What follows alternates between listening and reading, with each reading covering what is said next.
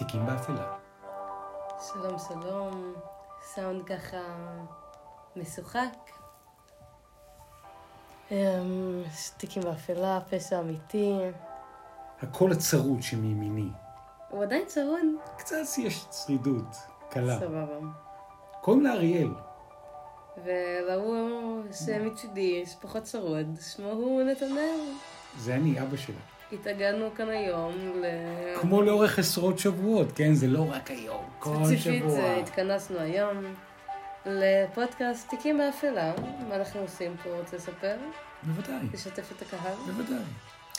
פעם בשבוע כל אחד מאיתנו שולף איזשהו תיק פלילי, משטרתי, אה, מיסטי, שלא ברור מה קרה, איך קרה, הוא לקח הרבה שנים עד שהתחקיר הזה הוצף, ואנחנו מתחקרים, קוראים אודותיו באינטרנט במהלך השבוע, מדברים עם אנשים, מדברים עם חברים, אבל לא מדברים זה עם זה, ואז פה בשידור הבהרה? חי. אנחנו כן מדברים, לא זה. לא, אוקיי. לא עושים ספוילרים על הנושא. ברור, אנחנו מנהלים יחסי דיבור מעת לעת. אבל פעם בשבוע אנחנו מדברים על הפודקאסט, ואז מי שתחקר מספר בפעם הראשונה לרעהו או לביתו על מה הוא תחקר. ואז היא שומעת בפעם הראשונה, או אני שומע בפעם הראשונה, ואז זה יותר ספונטני, אנחנו מסתקרנים, אנחנו שואלים את השאלות, אנחנו למעשה מנהלים על זה שיחה שהיא פתח לשיחה בעשרות אלפי בתים בארץ ובעולם של שומעי השפה העברית. אתם, שעוקבים אחרי תיקים באפלה, אתם צורכים את המוצר, את הממתק הממכר הזה, נטול סוכר, נטול קפאין, נטול גלוטן, אבל עם מוצר הרבה. באפלה. בהחלט. אריאל, איפה אפשר לצרוך את הדבר המתוק הזה שנקרא תיקי פשע אמיתיים? בכללי, גוגל, אבל אותנו, אה, פודקאסט אה, תיקים באפלה, אפשר אה, לשמוע בפלטפורמות ספוטיפיי, גוגל פודקאסט, גוגל, אפל. פודקאסט ו-RSS, היה בלבול כאן. אה, אפשר למצוא אותנו ברשתות החברתיות, בקבוצת הפייסבוק שלנו. שם עולים עדכונים, תמונות וקישורים לגבי הפרקים.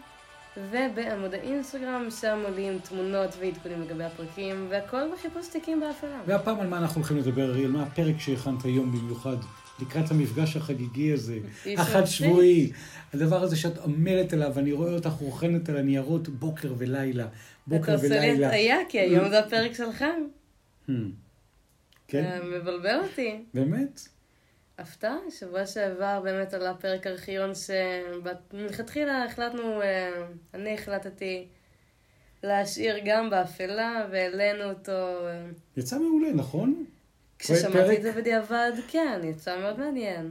ממש. אה, זה היה הפרק הראשון שהוקלט, הפרקים הראשונים, אז היה איזה פחד. למי?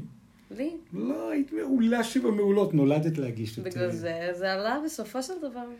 איי, איזה סיפור מטורף את הבאת אז בהתחלה. אין ספק, בהתחלה שנשמעת לפני פרק כן. אה, אחד. לגמרי. אז זה פשוט חיכה בארכיון, נכון. בנחת רוח, למועד המתאים. אז אה, אבי, מולידי, על מה אנחנו הולכים לדבר? אנחנו הולכים לדבר היום על סיפור שהוא מאוד מאוד יוצא דופן. אני אתן לך רמז לגביו. הרמז הוא שמדובר בעלמה בת 16. Hmm, עלמה בת 16.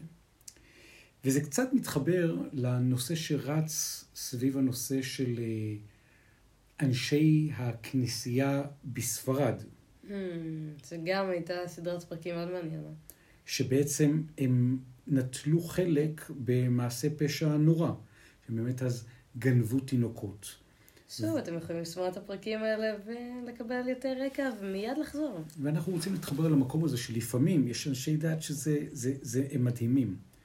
כמה שהם אה, עוזרים ועוזרים ונותנים עצות ועוזרים לחיות חיים טובים יותר, אבל כולם בני אנוש. ואז לפעמים גם אנשים שהם בני אנוש והם אנשי דת יכולים לעשות דברים איומים. אני חושבת שזה בכל מקצוע. היה לנו גם אה, אחד הפרקים על אה, הרופא בעל שלושה ראשים, שהיה גם בהגשה שלך. מהמם. כל נראה לי איש מקצוע, יש כאלה טובים, ויש כאלה פחות. אז מעניין. אז היא הייתה בת 16. ויש כומר שניצל אותה, ואחרי 50 שנה היא יצאה למסע צלב, קוראים לה קריסטינה בראון, ואז התחילה לפתוח את הפה לגבי הניצול שהיא חוותה בכנסייה. להחזיק את זה במשך 50 שנה זה אינטנסיבי. אבל מה שמדהים בתוך התהליך הזה, לצד האינטנסיביות של לשמור סוד בלב 50 שנה, שמסתבר שכמרים, ברגע שהתחילה לדבר, כמרים התחילו ליפול, כמו מגדל דומינו, זה אחרי זה, זה Mm. אחרי זה. 700 אנשי דת, מסתבר שהיו מעורבים בכל מה שנוגע לאותה הטרדה והתעללות מינית. וואו. 700. כתבה שמגיעה לתוך הארץ דה מרקר, מניו יורק. שבסוגריים תעלה בקבוצות הפייסבוק שלנו. צח יוקד הוא הכתב. קריסטינה בראון היא בשמלה הירוקה מימין. שוב התמונה תעלה, שהיא נמצאת באותה כתבה. תצלמי אותה ו... אין שום בעיה, תעביר. נעשה- את הכל, אנחנו גם מדברים מאחורי הקלעים, לפני הקלעים, אוקיי, בסדר. יאללה, שי- שיקחו, שיהיו מודעים לתהליך, לעשייה שקורית פה. אנחנו. רוצים לשתף אתכם במאה אחוז. לגמרי. קריסטינה בראון ניגשה למורה שלה לפסנתר בכנסייה, אנחנו מדברים עשרות שנים אחורה. הוא היה אחד האנשים הכי קרובים אליה. והיא חשפה סוד נורא שהיא שמרה קרוב לשנתיים. אז, זה היה לפני עשרות שנים, שמרה איזה שנתיים. והיא אמרה לו, אני ומדריך הנוער של הכנסייה מנהלים רומן. היא הייתה בת 16 היא הייתה בת 16 כשזה התחיל לקרות, או כשהיא שיתפה? כשהיא שיתפה. Hmm, אז על- בגיל 14. על פניו, בוגרת מספיק כדי להבין את החשיבות של בחירת המילים, לעמוד על ההבדל התהומי בין מה שתיארה אז בפני המורה למה שהיא מתארת היום, כי עברו עשרות שנים, בתור אונס והתעללות מינית קשה, שהתרחשו ביותר מ-30 הזדמנויות שונות. אני חושבת גם שעם הזמן היא מבינה את כובד ההשלכות. היא. מתבגרת, היא... היא לבד, לגמרי מבינה את זה. אז היא לא חשבה על כל הנושא של הקורבן ושל תקיפה ושל אונס, אבל היא הרגישה אשמה מאוד גדולה.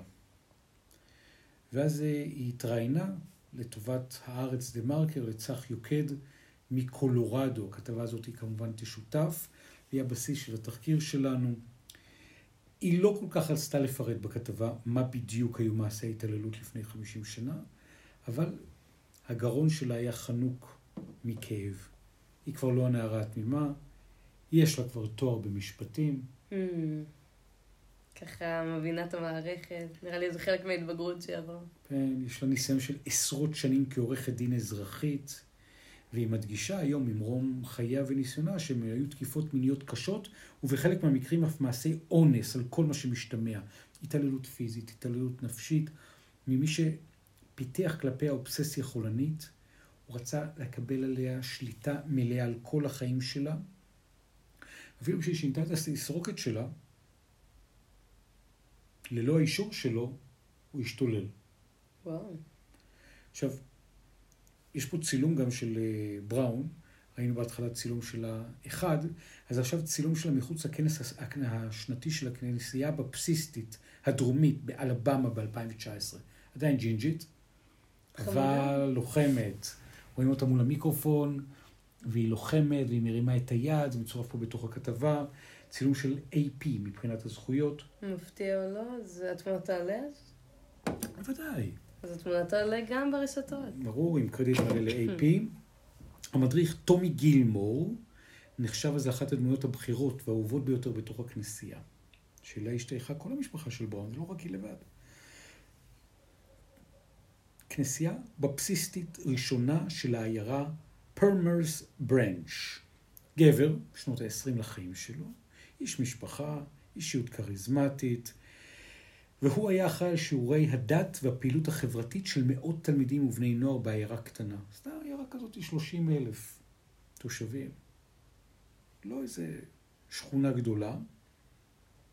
מי שממש רוצה לדעת איפה זה, נוסעים לארצות הברית, לדאלאס, עיר ענקית, ואז נוסעים שם רבע שעה צפונה, נוחתים. שם, סבבה, אני שנייה הולכת אה, להגיד שלום, חוזרת. בדיוק.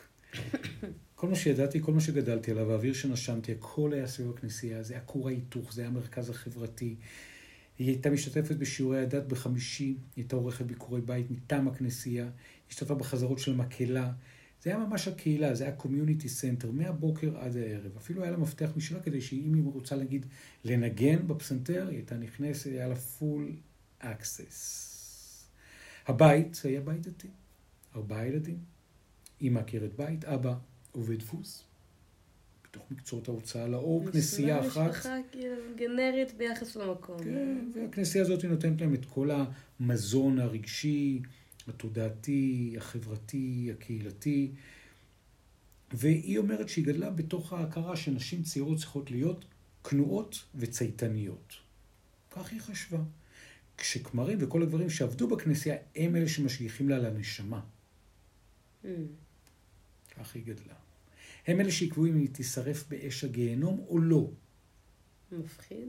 במציאות מאוד אה, מרצה. הם שליחי האלוהים, כך היא חשבה עלי אדמות. ומי שאמורים לתווך לי את רצון האל, האל עובר דרכם, הם מתווכים, היא צריכה להחליט איך היא מתנהגת. לכן באופן טבעי היא הייתה חייבת להקשיב ולעשות כל מה שהם אומרים. ככה היא חשבה, זו הייתה הפרשנות. כשהיא הייתה מחזיקה בתפיסה הזאת של ביטול עצמי והתמסרות, היא פגשה בפעם הראשונה באותו צעיר בשם גילמור, שעבד בכנסייה. כמה זה צעיר. היא הייתה בת 14. וזמן קצר לפני, אחר שנפגשו, כבר אמר לה את המשפט הבא: יחסי מין הם מתת האל לאנושות. זאת אומרת, הוא חיבר את יחסי המין למתנת האל והאנושות. הכל זו מין איזושהי... מצא- צבע את זה בדת. ברור. הוא דאג להישאר איתה לבד בכל הזדמנות, ולבסוף סיפר לה שהוא מאוהב בה ושאלוהים הפגיש ביניהם על מנת שתסייע לו בשליחותו הדתית. היא בת 14. היא שאלה אותו מה לגבי אשתו, אתם זוכרים? הוא איש משפחה. הוא השיב לה בסמכותיות של איש דש מלומד, כי כל עוד מימי התנ"ך מקובל שגברים נשאו כמה נשים, תלוי.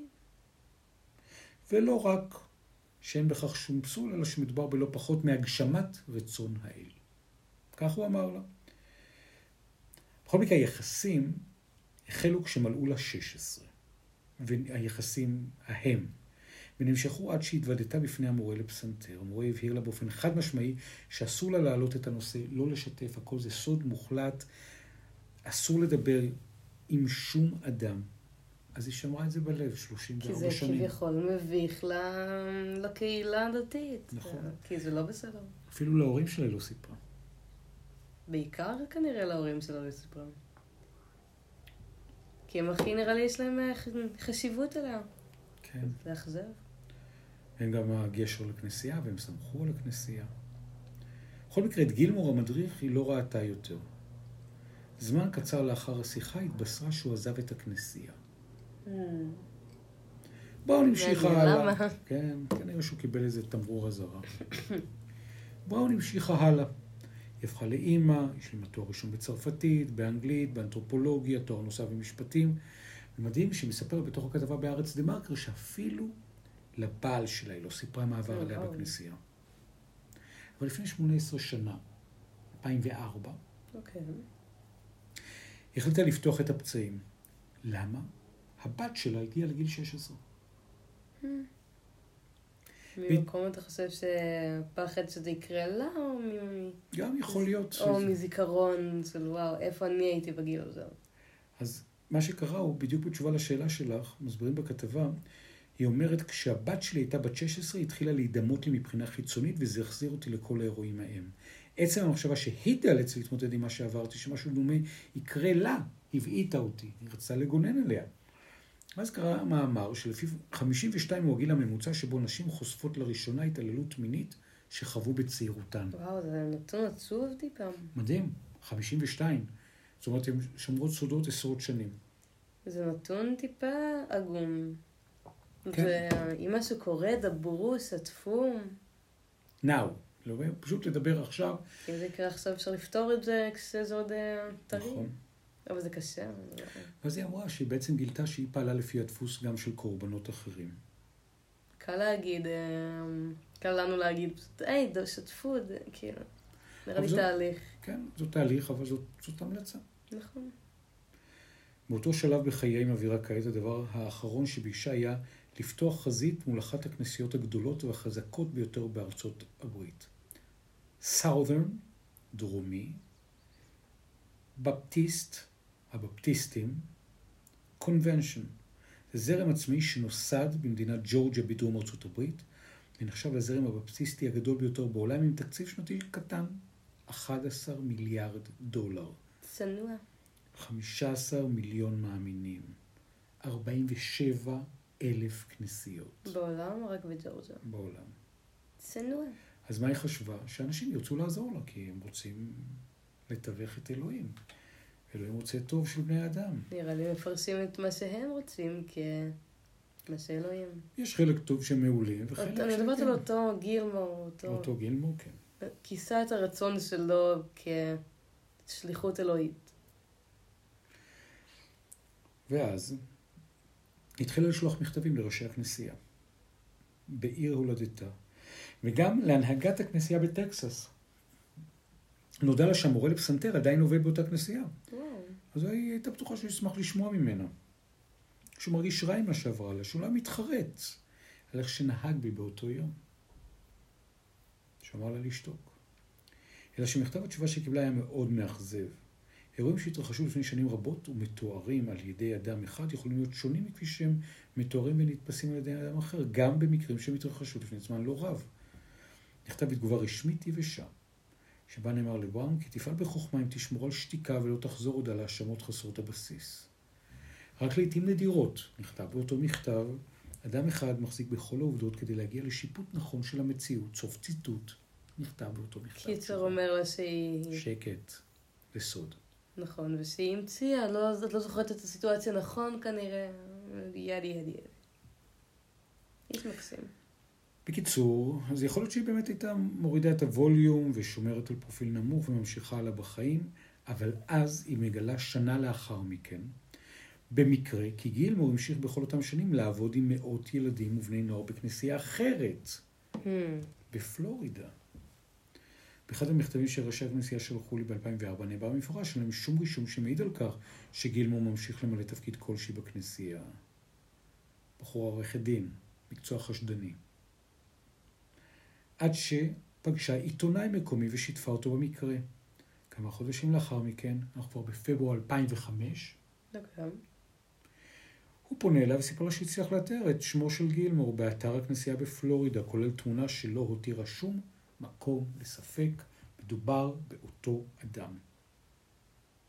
אם זה לא היה מטלטל דיו, הרי שכמה שבועות לאחר מכן גילתה כי ראשי הכנסייה מחזיקים ברשימה של מאות אנשי דת, מאות, שהואשמו בעבירות מיניות כאלה ואחרות, אבל אינם עושים שום דבר איתם, שומרים אותה פשוט את הרשימה בחשאיות. אחד מאנשי הכנסייה הוא שגילה לה על הסיפור הזה, והוא התגאה, הוא חשב שיהיה בכך כדי לפייס ולהרגיע אותה. אה, הכל רשום. יענו, איזה זום עם התאורה, וואו. מעניין. נתן איזה רקע בום בום. טוב. Mm. זה היה ממש סימן. כנראה שיש לנו מי הקשבה צריך עמוקה. עריכה כשיש אה, כן. תאורה שמקשיבה לנו? אבל בקשר לכתבה, אם זה רשום, זה נותן אפשרות שזה יתגלה. הם נותנים תיעוד של זה. עכשיו, יש פה גם אה, תמונה של השער של היוסטון קרוניקל מ-2019, זה כבר עכשיו, אחרי שכל הפרשה התפוצצה, שמציג את אנשי הכנסייה שהורשעו בעבירות מין, יש את כל הפרצופים שלהם. Abuse וואו. for faith, יוסטון קרוניקל. יש משהו חזק בלשים את הפרצופים של כל האנשים על הכריכה. לגמרי. על זה בראון הייתה מאופקת, המהוססת, כבר לא יכלה לעבור בשתיקה. אם היא נפלה קורבן, היא אומרת, להתעללות מינית מצידו של כומר נשוי בכנסייה, כתבה במאמר שפרסמה ב-2006 בעיתון דאלאס מורנינג ניוז. אף שכומר אחר היה מודע למעשיו בזמן אמת, התוקף נשלח לעבוד עם בני נוער בכנסייה אחרת. ואילו לי נאמר לא להעלות את הנושא. לכן הכנסייה הבפטיסטית של טקסס הציבה אומנם את שמו של התוקף ברשימת התוקפים המוכרים, אלא שהמידע פשוט שכב שם בזמן שאותו אדם ממשיך לעסוק בכמורה בפלורידה, במקום אחר, בעיר אחרת בארצות הברית. כאילו, היא שואלת איך נתנו לזה לקרות. בדיוק. כמה שמות היא שואלת יש ברשימה הזאת? כמה ילדים פגעו? מדוע ההורים של הילדים הפעילים בכנסייה הבפסיסטית הדרומית לא זכאים לדעת את השמות של הכמרים? זה כמו שהיום יש רישומים, יש היום רישומים, יש אתרי אינטרנט שאומרים האם גרים פדופילים בסביבת המגורים. מעניין. ממש יש אתרי אינטרנט על זה, גם בארץ.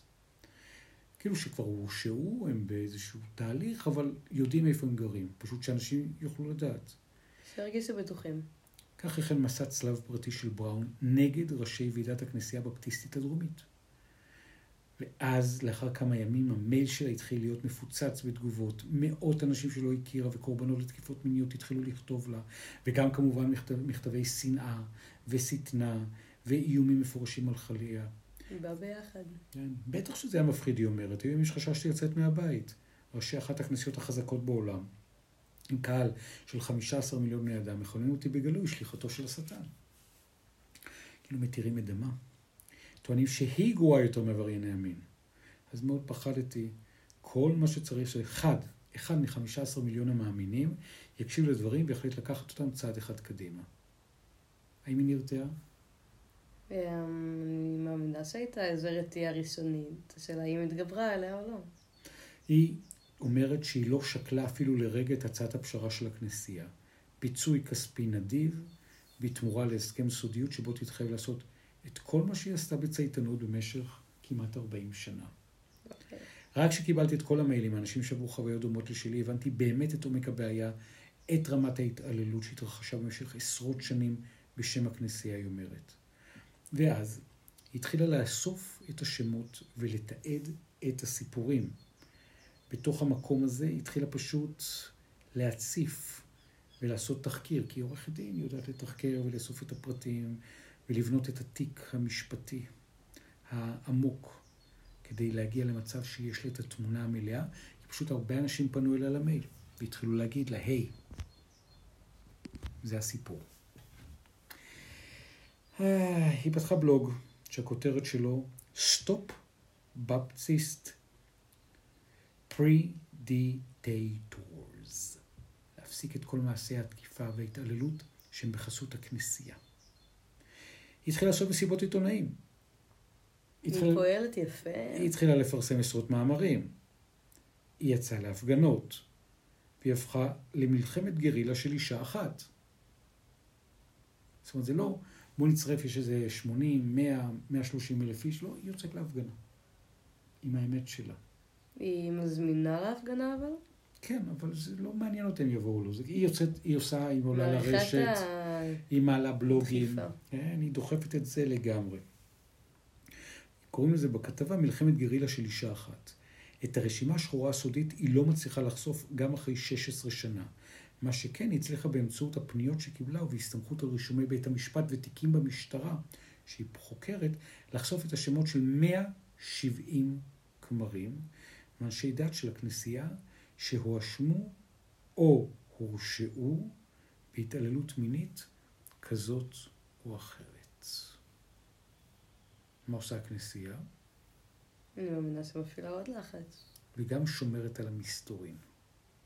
היא באה בכנסייה ואומרת, אה, אנחנו לא הולכים לגלות שום דבר, לא נשתף פעולה, פשוט נשמור על שקט מוחלט. Hmm. כל כנסייה היא גוף אוטונומי שפועל באמצעות הליך דמוקרטי תחת סמכות דתית של ישו. זה התקנון. ואז זה מסיר מראשי הכנסייה כל אחריות למעשים של חבריה. ראשי הכנסייה לא אחראים. ואז, אם כל כנסייה היא אוטונומית ופועלת באופן עצמאי, אז אין להם שום סמכות או אחריות בכל מה שנוגע לכל מה שקורה. זאת אומרת, ההנהגה הראשית היא מנותקת. זה כמו שראשי פייסבוק, להבדיל אלף אלפי הבדלות, אם יש תוכן פדופילי או תוכן של הוצאת דיבה בתוך רשת חברתית, הם לא אחראים, זה החוק בארצות הברית. אנחנו רק מספקים את הקוד, את התוכנה. אנחנו לא אחראים לתוכן. אנחנו הצינור, אם זורם בתוכו ביוב, זה לא אנחנו. אז גם אצל הכנסייה זה ככה. אנחנו ראשי הכנסייה, אבל אנחנו לא אחראים מה קורה בפנים, לכל הכמרים, להעסקה. אני חושבת שעושים את זה כשיודעים ש... כן. שיש תוכן רע, אז מנקים כל אפשרות. לתביעה. נכון. ב-2019, לא מעט בזכות הקמפיין הציבורי שניהלה בראון, פרסמו יוסטון קרוניקל וסן אנטוניו אקספרס ניוז תחקיר משותף שמגולל את מסכת ההתעללויות המינית, ההסתרה, ההשתקה, הטיוח, שהתחוללו במשך שנים בשורות הכנסייה, עשרות שנים. התחקיר הוביל לראשונה, ב-170 שנות פעולתה של הכנסייה, להקים ועדת בדיקה חיצונית כדי לברר את הטענות. זה גם איזה מנגנון כזה של השתקה, מין סיר לחץ, פותחים, נעשה ועדה. מה יש לעשות ועדה? יש שם תוקפים, תוקיעו אותם. בחודש יוני התפרסמו ממצאי הוועדה. 288 עמודים, מטלטלים, כותבים בארץ דה מרקר. חושפים עשרות שנים של התעללות מינית מצד אחד, וחומה תאומה של השתקה ואלימות מצד שני. ושימי לב, לא פחות מ-700 אנשי דת, 700, היו מעורבים במקרים חמורים של התעללות מינית. וואו. בכל מסגרת אחרת זה היה מסתיים בכותרות גדולות בעיתונות ובעונשי מאסר. איך זה הסתיים אז? הם השתיקו את זה, הם ידעו והשתיקו. הם לא Mm. עשו עם זה כלום. ויש שם בדוח פירוט של עשרות מקרים של התעללות, כולל זה שעברה באום בצעירותה. מנהל בית ספר הכנסייה הודה כי נסע מאות קילומטרים רק כדי, סליחה, לקיים יחסי מין פדופיליים עם נערה צעירה. מדריך אחר הודה שחטף ואנס ילדה אחרת, והתעלל, ויש שם וידויים, ונשיא כנסייה, על כל פרט פה אפשר לעשות פרק שלם. לגמרי. אחד הכמרים האוונגליסטים המוכרים והבולטים ביותר בארצות הברית הופיע בדוח כאחד המתעללים. וואו. לפי הדוח, במהלך החופשה המשותפת, הוא תקף מינית את אשתו של אחד הכמרים האחרים. העיקר מטייחים את הכל בשליחות האל. ואז אחד מהם הודה שהוא שכב, לא תקף, שכב עם אישה, והודיע על התפטרותו מכל תפקידיו. משרד המשפטים בארצות הברית בספטמבר פותח בחקירה פלילית לבירור הטענות. שלושה חודשים קודם לכן הצביעו ראשי הכנסייה על שורה של רפורמות. סוף סוף הם עושים משהו. עם היענות לדרישה של בראון לחשוף את מי שהואשמו באופן שיאפשר להמשך המשפחות, להמשך הילדים, לדעת במי לא להתקרב. האם בראון מרוצה? אני מנחשת שעדיין לא. נכון. עד עכשיו היא אומרת, הם בעיקר דיברו, הם לא עשו כל כך הרבה. הם לא הוכיחו שהם רוצים להשתנות. אפילו הכנסייה הקתולית, אחרי שפרשת ההתעללות המינית של אנשיה נחשפה בראשית שנות האלפיים, פרסמה מיוזמתה רשימת תקיפות של לא פחות מ-6,770 שמות של כמרים שנחשדו בהתעללות מינית. זה הכנסייה הקתולית. Hmm. פה הכנסייה בבסיסטית לא פרסמה שום שם חדש, למעט השמות שנחשפו קודם לכן והיו ידועים לציבור. עשו את המינימום. היא עצמה לא דרכה בשום כנסייה כבר עשרות שנים. אני מתגוררת לא רחוק מהרי הרוקי, ולא פעם יוצאת להרים. אני מדברת עם אלוהים, ישירות, בדרך שלי. כך היא מספרת. אני כבר לא מאמינה בהסדר דתי היררכי כלשהו. אני מאמינה באלוהים, ושהבת שלי הייתה ילדה קטנה, הייתי יושבת וקוראת את סיפורי התנ"ך. אבל מעולם לא לקחתי אותה לכנסייה. אפילו אם אני אלך לחתונה דתית או לטקס דתי, זה עשוי לגרום לי להתקף חרדה. מספרת בראון, גיבורת הכתבה בהארץ. המקומות שאמורים להיות הכי דתיים, הכי במובן הזה טהורים, לגמרי. כל כך הרבה דברים זה- שמסתירים. בדיוק, אז יש מקומות כאלה. מה שמעניין, ש, שבאמת היה מאוד, אה, מאוד, אה, איך נקרא לזה? מאורגן, Hmm. ידוע, היו רשימות, הם פשוט לא עשו איתם כלום. כמובן, כמו שאמרת קודם, יש תמיד אנשים טובים, תמיד יש את. האנשים שעושים את, הדעת, ש- את העבודה שלהם ובאמת מאמינים. רובם, יש יותר טובים מרעים, תמיד. אבל כאן אנחנו בתיקים באפלה. אנחנו אנחנו שמים את האור באפלה. אנחנו מראים את האפלה כדי להראות את האור. לגמרי. בת 16 היא הייתה אז. תחשוב על זה, כי אם לא היה רע, לא היינו יודעים מה טוב. לגמרי, אם היה רע. ואם היה בהקשר הזה מישהו שם שהיה פשוט מתנהג כמו בצורה, אפילו לא קשור. לאמונה, בצורה אנושית, היה אומרת, אוקיי, יש מישהו שהוא פוגע, בואו נטפל בו, בואו נאסור אותו, בואו נתלונן עליו, בואו נוקיע, בואו נטפל בך, ניקח אחריות, זה קרה בכותלי הכנסייה, אנחנו נממן טיפולים, ייעוץ, ליווי, גם המשפחה. יש להם תקציב מאוד גדול. ממה שהבנתי. אז הם אה, פשוט לא עשו כלום, ממש לא עשו כלום, אפילו טרחו. להשתיק אותה. גם כשהיא כבר הייתה בוגרת. נכון. ועורכת דין. זה מה שקרה. מאות, שוב, מאות תנסו מקרים. לדבר, זה... תחשוב, זה יכול להיפתר לפני. לגמרי. בינה לבין עצמה. שוב, תהליך מטורף, Mm. כאילו להתגבר על משהו כזה. אבל בסוף אני חושב שהיא... זה לקח הרבה שנים, אבל היא בתהליך שהיא מתגברת עליו. הכל פתיר. תיקים באפלה, פשע אמיתי, אריאל ונתנאל סמריק. מילים אחרונות? כן, לשמוע מה דעתך על הפרק. אה, מטלטל. זה מספר שטיפה קשה לי לתפוס ברשימה. 700 זה מלן. 700 זה מלן, 36 שנות שתיקה זה מלן, מאות ילדים שנפגעים או נשים, ואולי גם גברים, זה מלן. כנראה. אבל זה, הפך להיות אה, ארגון שבחסותו כל האירוע הזה קורה ומושתק, זה כבר באמת שערורייה מאורגנת. ובסוף זה גם נחשף בדוח חיצוני שהכנסייה היא שמינתה את האנשים, והם אמרו, זה מה שהיה פה. מטלטל? אריאל סמריק, תודה לך על אה, מי שאת. תודה לך. אמ, שוב, אפשר למצוא אותנו לשמוע בספוטיפיי, אפל פודקאסט, גוגל פודקאסט ו-RSS. אפשר אה, למצוא אותנו ברשתות חברתיות, בקבוצת הפייסבוק ובעמוד האינסטגרם. ואנחנו מודים לכם שאתם אה, מדרגים, עוקבים, מקשיבים, ואנחנו ככה לוקחים... ותמשיכו. כן, ואנחנו לוקחים אוויר לנשימה בעקבות הפרק הזה, אז תודה רבה לכם. תיקים באפלה. נתראה בפרק הבא.